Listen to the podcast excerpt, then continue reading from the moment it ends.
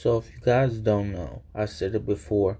Lakers had 41 different starting lineups out of 82 games.